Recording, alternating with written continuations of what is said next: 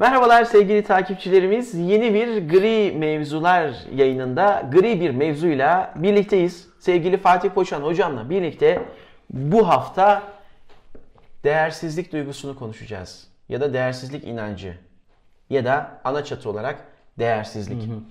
Ee, hocam e, sen de e, yaşıyorsundur ve gözlemliyorsundur. Örneğin koçluk için gelen danışanlarımın e, dile getirdikleri şikayetleri bir tarafa bıraktığımızda büyük bir çoğunluğunun aslında temelinde değersizlik konusunun var olduğunu gözlemliyorum.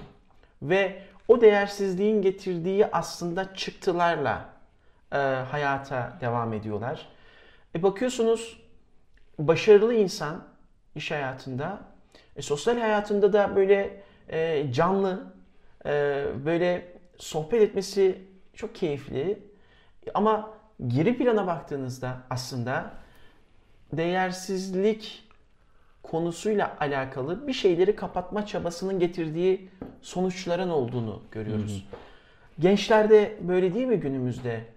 Ee, anlamama şikayetiyle aslında dile getiriyorlar ve en sonunda konuyu şuraya bağlıyorlar. Ailem bana değer vermiyor. Arkadaşlarım bana değer vermiyor. Anlaşılamıyor. Evet, anlaşılamıyor. E, Bazı kaynaklara baktığımızda değersizliğin aslında ta anne karnından itibaren başladığını e, görüyoruz. Oraya atıflarda bulunuyorlar. Evet. O yüzden e, birçok şeyin aslında kaynağı. E, bu konuyu çok önemsiyorum. E, senin de çok önemsediğini biliyorum. Değersizliğe böyle bir giriş yaparken e, hangi kaynaktan beslendiğini düşünüyorsun? Ve değersizlik bir duygu mu yoksa bir inanç mı? Ne dersin? Hocam aslında önce şeyi söylemek lazım. Bir fiziksel em, olguların oluşturduğu özdeğer eksikliği var. O da nedir? Kişide bir patoloji varsa eğer, e, örnek olarak kronik bir hastalığı, e, bir engelliliği, vücudunun katılmasına engellediği bir takım aktiviteler, yemesinin yasak olduğu besin grubu falan varsa bu bir özdeğer eksikliği şeklinde tezahür edebiliyor. Bunun dışındaki e, değersizlik e, sebepleri biraz duygu ve davranışlardan besleniyor. Ondan sonra katı bir inanca dönüşüyor. Yani ben net bir şekilde duygu demek istemem. İnanç da başlangıçta demek istemiyorum. Başlangıçta duygulardan besleniyor, mütakiben bu katı bir inanca dönüşüyor. Şimdi dedin ya hocam, küçüklükten besleniyor. Evet biz e, psikolog veya psikiyatr değiliz. E, ancak gerek biz küçükken gerekse bizim küçüklerimize yapmış olduğumuz bazı davranışlar, bazı davranış kalıpları var. Dolayısıyla bu onlarda özgüven eksikliğini doğurabiliyor. Bunlardan biri nedir? Aşırı bağımlılık. Bağlılık değil, bağımlılık. Bağımlılık. Bu evet. ayrımı iyi ifade etmek Özellikle gerekiyor. günümüzün e, sanki bir şeyi bu. E, hastalığı gibi geliyor. Çocuklara aşı düşkünlük, çocukların hayatındaki bütün engelleri önünden kaldırma, onlara muhteşem, steril, rafine bir hayat tarzı ortaya koyma. Bu güzel. Anne baba olarak bizi tatmin ediyor da farkında olmadan Evet. çok yani büyük bu çocuğun yapıyoruz. geleceğine çok müthiş bir darbe vuruyoruz aslında. Bu çocuk sürekli bize bağımlı e, büyüyor, yetişiyor. Beraberinde bu neyi getiriyor? Özgüven eksikliğini getiriyor. Ben yapamama dönüşüyor bu. Beraberinde ne getiriyor? Hayır diyememe. Şimdi bunların hepsi aslında bir çeşit davranış bozukluğu. Ee, bu insanlar sürekli ödün verebiliyor. Dolayısıyla bu davranış bozuklukları duygu bozukluğuna mütakiben inanca dönüşebiliyor hocam. Çocuklarımıza yaptığımız hatalardan biri karşılaştırma hatası. Hı, kıyaslama değil mi? Evet. Hiç sevmiyorlar. Oğlum, kuzenim Boğaç bak. Bak ama. Bak kaç almış bir soruna. Kızım, üst kattaki pelin su var ya filan hayatımız kıyaslamalarla geçiyor. Bu hatayı maalesef ben de yapıyorum, biz de yapıyoruz. Bu çocuğa doğrudan sen değerli değilsin veya senin değerli olabilmen için boğaç gibi, pelin su gibi davranman gerekir mesajı vermiş oluyoruz. Biraz yetişkinliğe gelelim hocam. Ee, aslında çocukluğumuzdan itibaren e, karşı karşıya kaldığımız bir durum bu. Rol kaybı. Şimdi düşün bir ailede doğuyoruz. Evet. İlk çocuğuz. Hele hele Türk toplumunda bu coğrafyada ilk torunsak bizi oturtacak yer bulamıyorlar. 3 sene, 5 sene biz bir kral hayatı yaşıyoruz. Sonra bir gün evde bir ağlama sesi duyuyoruz. Kardeşimiz geliyor. O anda rol kaybının ne olduğunu bilinçsiz de olsa biz ilk defa tanıyoruz. Yaşantımız boyunca anne olduk, baba olduk, amca olduk, hala olduk, yeğen olduk, kuzen olduk, çocuk olduk. Bunlarla birlikte bir itibar geliştirdik ama zaman zaman kötü giden ilişkiler sebebiyle bu itibarda aksamalar, erozyonlar oluştu. Rol kaybettik. Profesyonel yaşantıda yönetici olduk, mavi yakalı olduk, beyaz yakalı olduk, çeşitli pozisyonlar, çeşitli e, roller işgal ettik ama bir süre sonra onlar da elimizden alındı. Tekrar bir rol kaybı yaşadık. Toplumumuzda bunun en somut örneği özellikle erkeklerin emekli olmasıdır hocam. Ah. Kadınlarda bu semptomu görmeyiz. Çünkü kadınlar Cem Yılmaz'ın söylediği gibi çok kaotik, girift Evet. varlıklardır. Onlar hayatını idame ettirebilir. Biz erkekler ise elimizden direksiyon, altımızdan koltuk, kalem neyse işte o bizi ifade eden alındığı zaman çırılçıplak kalıyoruz. Hocam burada aklıma bir şey. Hayati İnanç Hoca'nın erkeklerle ilgili yaptığı bir tanımlama Evet. var. Onu paylaşmak istiyorum. Diyor ki biz diyor erkekler olarak zavallıyız gerçekten. Belli bir yaşa kadar diyor annemizin eline bakarız. Belli bir yaştan sonra da hanımımızın eline bakarız. Aynen öyle hocam. öyle değil mi? Vallahi Aynen öyle. yani evet, Aynen öyle. kayıtlara da geçtik. Annem Allah rahmet eylesin. Allah rahmet etsin. Ee, eşimi de başımdan eksik etmesin. Amin amin amin. amin. evet yani hayatımdan evet, çekiverdiğiniz zaman evet. o Ya hakikaten. ben bambaşka bir insan olurum ve iyi bir insan olmam yani. Emeklilik diyordun hocam. Bu arada bir şey daha söyleyeyim. Açık iletişim. Yani e, espresso çok güzel olmuş. Ellerine sağlık hocam. Afiyet olsun hocam. Gerçekten. Evet. Bunu da paylaşayım. Tarifimi kimseyle paylaşmam. Ee, Emekli olan erkeklerin yaşadığı bir e, durum bu da maalesef komplikasyon. Kendimizi çırılçıplak hissediveriyoruz. Ben bunu bir sürü arkadaşımda, abimde, akrabalarımda gördüm. Dolayısıyla rol kayıpları da bir özdeğer eksikliğini beraberinde getiriyor. Son olarak yıkıcı eleştiri hocam. Eleştiriyi de ikiye Aha. ayırabiliriz. Kendimize yaptığımız öz eleştiri veya bize karşı yapılan eleştiri. Öz eleştiri çok güzel bir şeydir. Yani bir defa bizim kültürümüzde de var. Başkasının hatasını arayacağına kendi hatanla meşgul ol. Başkasının açığını arama. Kendi açıklarını bul, kendini geliştir. Bu kadim kültürümüzden itibaren inancımızla birlikte getirdiğimiz bir e, davranış modeli. Ama burada biz aşırıya kaçarsak, hareketi yapmaya başlarsak, kendimizi yıkıcı bir şekilde eleştirmeye başlarsak bu başka komplikasyonlara sebep oluyor. Bir de hayatımızın her döneminde bir şekilde bir dış gözlemci, bir dış denetçi tarafından eleştirilmiş olabiliriz. Yukarıdan bir bakış değil mi? Bunu olgunlukla karşılayamamışsak, oradan alacağımızı alıp kendimizi geliştirip ondan sonra geride bırakamamışsak, hala gözümüz dikiz aynasında ise bu bir süre sonra içimizde e, önce küçücük bir hücreye daha sonra kocaman bir urak hisse dönüşebilir. İşte tüm bu sebeplerden biz aslında kendimizle barışık değiliz. Kendimizi sevmiyoruz. Öz değerimizin farkında değiliz ve en sonunda da kendimizi değersiz hissediyoruz. Hocam yıkıcı eleştiriden bahsettin ya biraz önce. Yıkıcı eleştiriyle alakalı hatta işte e, çok yeni iletişim e, de yapılmaması gereken hatalarla ilgili Medium'da bir yazı yazdım. Orada da en önemli noktalardan bir tanesi yıkıcı eleştiri yapmak karşı tarafa. Ama sen güzel de bir pencere açtın. Kişinin kendisine karşı yaptığı öz eleştirinin de yıkıcı olmaması gerekiyor. Bu çünkü değersizliği besliyor. Orada Yıkıcı eleştiri otomatikman insanın kişiliğine ve karakterine yöneliyor karşı tarafın yaptığımızda.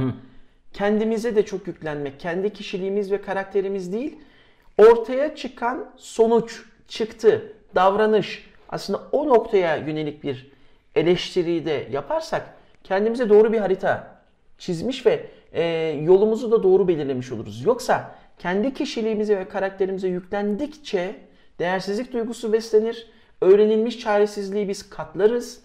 inancımızı kaybederiz, tutkumuzu kaybederiz, özgüvenimiz, öz saygımız. Sonra da hakikaten hiçbir işe yaramayan bir insan gibi kendimizi görmeye başlarız. O yüzden oradaki ayrım bence çok önemliydi. Oraya bir vurgu yapmak istedim.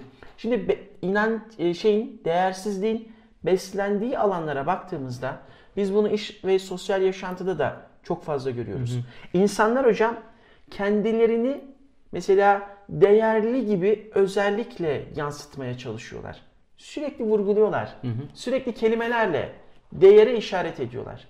Oradan biz şunu anlıyoruz. Ya çünkü kelimeler çok önemli biliyorsun.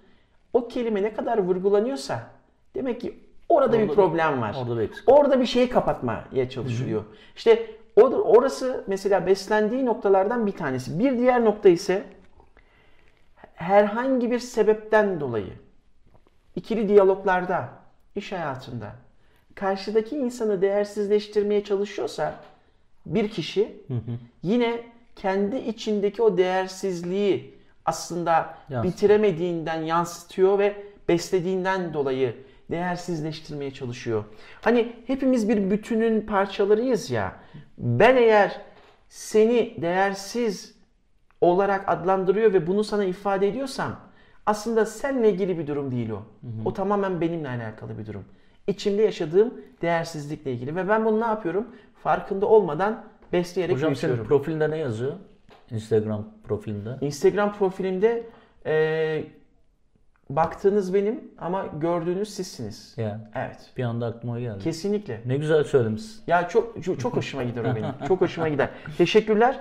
Ve üçüncü de hocam e, bu iki nokta işlemediğinde de ne yapıyor biliyor musunuz? Değersizlik duygusunu kendi içinde aşırı besleyen insan insanlardan uzaklaşmaya başlıyor. Hı hı. Ve bu insanlardan uzaklaşmaya başlamasına da şöyle bir kılıf oluşturuyor. Diyor ki benim hayat bakışıma uygun değil. Yaşam tarzıma uygun değil. Onlar benden belki biraz daha aşağıda. Neden onların seviyesine ineyim gibi sağlıksız hı hı. yaklaşımlardan hı hı. Kaynaklanıyor ve ne yapıyoruz? Değersizliği besliyoruz. Evet. evet. Evet bu beslendiği alanları ifade ettik ya hocam. Tamam güzel. Yani e, şeyi yazıyoruz. Reçeteyi yazdık da durumu tespit ettik. Peki bunun reçetesini nasıl yazmamız gerekir? Heh. Yani biz değersizlik duygusundan ya da değersizlik inancından nasıl tanımlarsak tanımlayalım. Heh. Nasıl kurtulabiliriz? Öz saygımızı nasıl besleyebiliriz sence? Ya hocam aslında kitabın direkt ortasından girelim.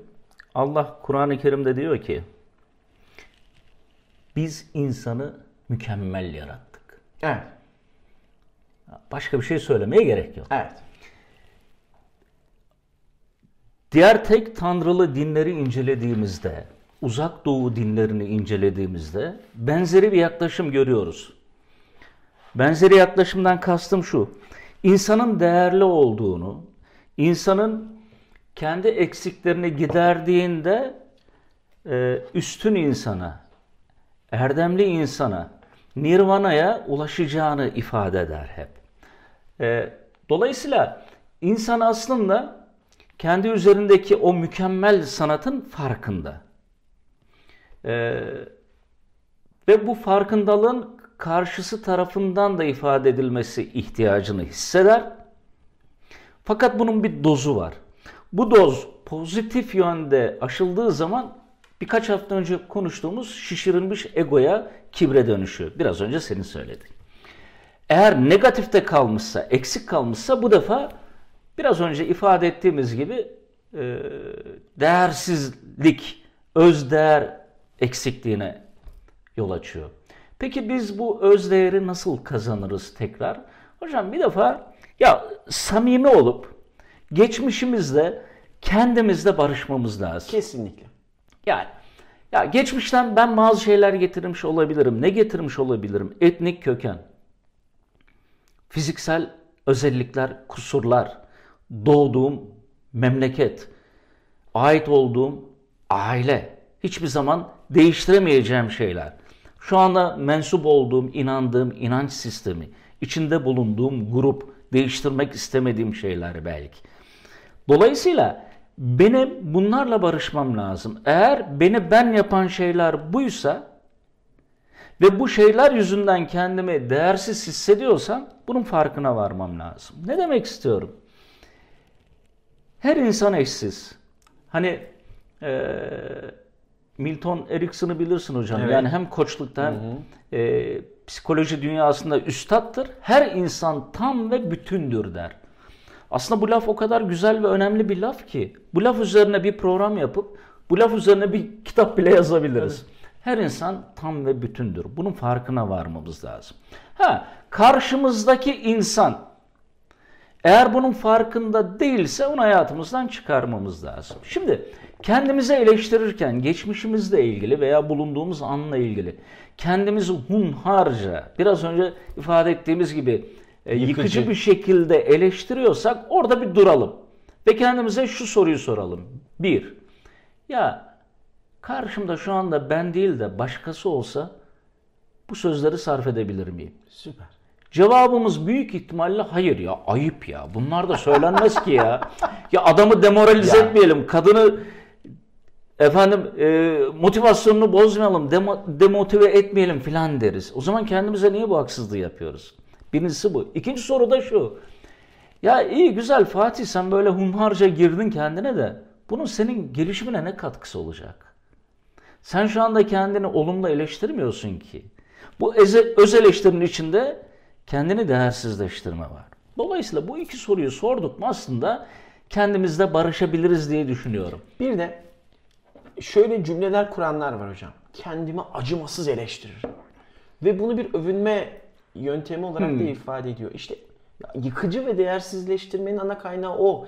Evet insan öz eleştiri yapması hakikaten önemli. Günün muhasebesini yapması çok önemli. Ama acımasızca eleştirmek de övünülecek bir durum değil. Evet. Tabii tabii. tabii. Evet. Yüzde yüz katılıyorum. Hocam biraz önce ufaktan dokundum. Hayatımızda bize iyi gelmeyen insanları bir defa ait olduğumuz hayattan çıkarmamız lazım. Şimdi hiç kimse bizi beğenmek zorunda değil. Hiç kimse bizim yaptıklarımızı onaylamak zorunda da değil. Ama herkesin bir zorunluluğu var. Bana saygı duymak zorunda. Kesinlikle. Saygı. Bu saygının eksikliğini hissetmiş ve ona söylediğim halde devam ettiğini görmüşsem onları hayatımdan çıkarmam lazım. İkinci olarak ben bunu önerebilirim. Fakat cesaret gerektiriyor bu. Konuşmuştuk. Ee, hocam hayat yaşamak bir cesaret ya. Yoksa kendimizi izole edelim, gidelim bir yerde yaşayalım Ama yani. tamam da en yakınımızdalarsa nasıl çıkartacağız Ee, hocam? Ama Genel kafalardaki soru bu. yani 3-4 haftadır konuşuyoruz. Hani konfor alanı diyoruz, öğrenilmiş çaresizlik diyoruz. Aslında yani insanlarda şu erdem olmalı ya. En yakınına en güzel ve acımasız demeyeyim yanlış anlaşılmasın. En gerçekçi eleştiri yapabilmeliyiz. Yani kırılır, gücenir filan. Hayır. Yani sen o gerçekten tespit ettiğin doğru eleştiriyi yapmasan bir süre sonra yaptıklarından dolayı daha fazla kırılabilir, daha fazla üzülebilir o. Dolayısıyla gerçek dost hani deriz hep acı konuşur yani. Evet. evet. Üçüncü olarak kendi değerlenip, değerlememizin kendimiz tarafından yapılması lazım. Hocam şimdi tekrar seni denek olarak kullanabilir miyim? Lütfen tabii ki. Memnuniyetle. Hocam senin bir ederin var. Evet. Doğru mu? Evet. Senin bir ederin var. Şimdi ben bu edere ne kadar parlatırsam parlatayım, ne kadar değerliymişsin gibi anlatırsam anlatayım, senin değerin yükselmez. Tam tersi. Tam tersi. Ben senin değersiz olduğuna ne kadar vurgu yaparsam yapayım, sözlerimle ya da hareketlerimle senin değerin eksilmez ki. Dolayısıyla sen doğru bir öz değerleme ve bunun yansıması olarak, hayatın yansıması olarak doğru bir öz saygı çizgine getir, çizgisine getirmişsen kendini, benim yaptıklarım, söylediklerim seninle ilgili vız gelir tırıs gidersin işte. Evet. Dolayısıyla bu noktada ben sevgili dostlarımıza diyorum ki öyle çok da kale almayın insanları yani. Kale alacağınız insanlar kale alınacak insanlar olsun. Değil mi? Tabii ki. Hocam bilimsel bir araştırma. Başkalarına yardım edenin öz saygısı artıyor. Tanımadığınız insanlara yardım edin. Çok güzel. Yani caddeden geçen yaşlı bir amcanın elinden tutun. Marketten çıkan bir tane kadıncağızın, çocuklu kadıncağızın, neyse işte ihtiyacı olan bir adamcağızın paketlerini alıverin. Kapıyı açın ve tutun. Bunlar insanın öz saygısını arttırıyor. Yine 38 tane bağımsız e, bilimsel araştırmanın sonucu hocam. Egzersiz yapan, düzenli egzersiz yapan, spor yapan insanların öz saygılarının çok kısa süre, sürede artı verdiği görülmüş. Dolayısıyla mutlaka yürüyüş de olsa egzersiz yapmasını Bir ben mutlaka bulmak, evet. öneriyorum. İnsanların çıkıp sosyalleşmesi lazım. Yani kendinizi değersiz mi hissediyorsunuz? Ya siz değerlisiniz. Ne diyor Allah? Sizi mükemmel yarattım diyor. Sizden bir tane daha yok ki. Sizi çekiversek hayattan yedeğiniz yok. Yerine kimi koyacağız? O halde teksiniz. Parmak izi gibi. Kar tanesi gibi teksiniz. Bunun farkına varın. Bunun farkına varmanız için küçük katalizörler olabilir. Yeni bir saç modeli, yeni bir elbise, imaj değişikliği. Şöyle bir silkinin kendinize gelin, bir içinize dönün. Ne oluyorum ya filan deyin. Yani insan bu eleştiriyi, bu olumlu eleştiriyi kendine yaptığı zaman bir çıkış kapısı mutlaka bulacaktır. Ve son olarak hocam tüm bunlardan bir netice alınamamışsa elbette mutlaka profesyonel bir destek alınmalıdır.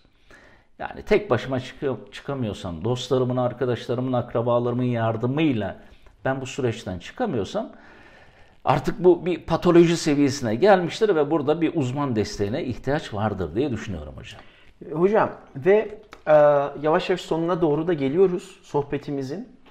Özellikle yetişkinler içerisinde anne ve babaların yaşadıkları değersizlik duygularının, kendi içlerinde yaşadıkları değersizlik duygusu ya da inancının hakikaten yıkıcı etkileri olduğunu da burada ifade etmek gerekiyor. Niye? Bunu çok önemsiyorum. Yani düşünsene hocam. Kendisini değersiz hisseden, çaresiz hisseden bir anne ya da baba. Yahu ben bu çocuğa ne yapıyorum? Sorgulamasını yapamaz. Çünkü farkında değil. Yaşadığını yaşattırır. Ve çocuk da bundan etkilenir. Hatta ne olur biliyor musunuz? İlerleyen süreçlerde bu farkına varılmazsa tüm fatura çocuklara bile kesilebilir. Ve bunu da görüyoruz ve buna şahit oluyoruz. Bu yüzden çok önemli. Yani biraz önce senin şu saymış olduğun maddelerle birlikte hakikaten insanların davranışına göre pozisyon alırsak biz nevrimiz şaşırırız. tabii, tabii. Yani çünkü insan ya e, sabah işte keyfi yerindedir, çok güzel davranır, değer verdiğini hisseder. Aynı insan amiriyle, eşiyle kavga eder sana öyle bir yaklaşır ki değersiz hissedersin. Evet, bunu Sonra da- özellikle profesyonel hayatta çok, çok görürsün görüyoruz. yani. Çok görüyoruz. O yüzden hakikaten oradaki o dengeyi kolay bir şey değil. Ama benim hayatım çok daha önemli ve değerli. tabii, tabii. Demek ki ben bu çabayı burada göstermem gerekiyor. Çünkü değerliyiz ve sevgi hocam. Ben bunun bir ilacının da çok önemli bir ilacının da panzehirinde sevgi olduğuna inanıyorum. Sevgisizlik değersizliği çok fazla besliyor. O yüzden sevgiyi ne kadar hayatımıza sokar ve bunu ne kadar fazla insanlara gösterir ve paylaşırsak oradan da değer duygusunun ve inancının daha da besleneceğine inanıyorum. Hocam Katılıyorum hocam. teşekkürler. Ee, kitabımız var. Ha, geçen hafta unuttuğumuz. Geçen hafta unuttuğumuz kitabımız var. Ee, çok güzel bir kitap. Bunu da katılımcılarımızla, takipçilerimizle paylaşır mısın lütfen? Sevgili dost- dostlar ben bu hafta size David Eagleman'ın Beyin Senin Hikayen kitabını önereceğim. Bu daha önce e, çok satanlar listesinde olan bir yazardı. Incognito kitabıyla. E, kendisi bir nörolog.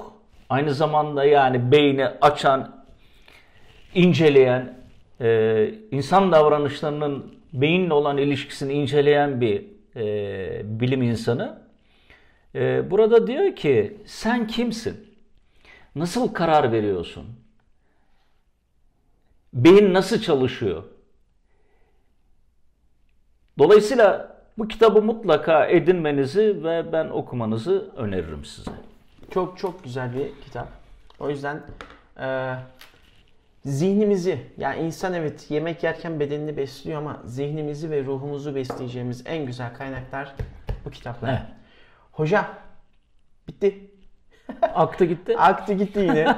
Ee, çok teşekkürler. Eyvallah hocam ben de teşekkür ederim. Ne demek? Ee, buradan e, sevgili katılımcılarımız yine hafta içerisinde hem Instagram e, sosyal medya adresimiz Gri Mevzular.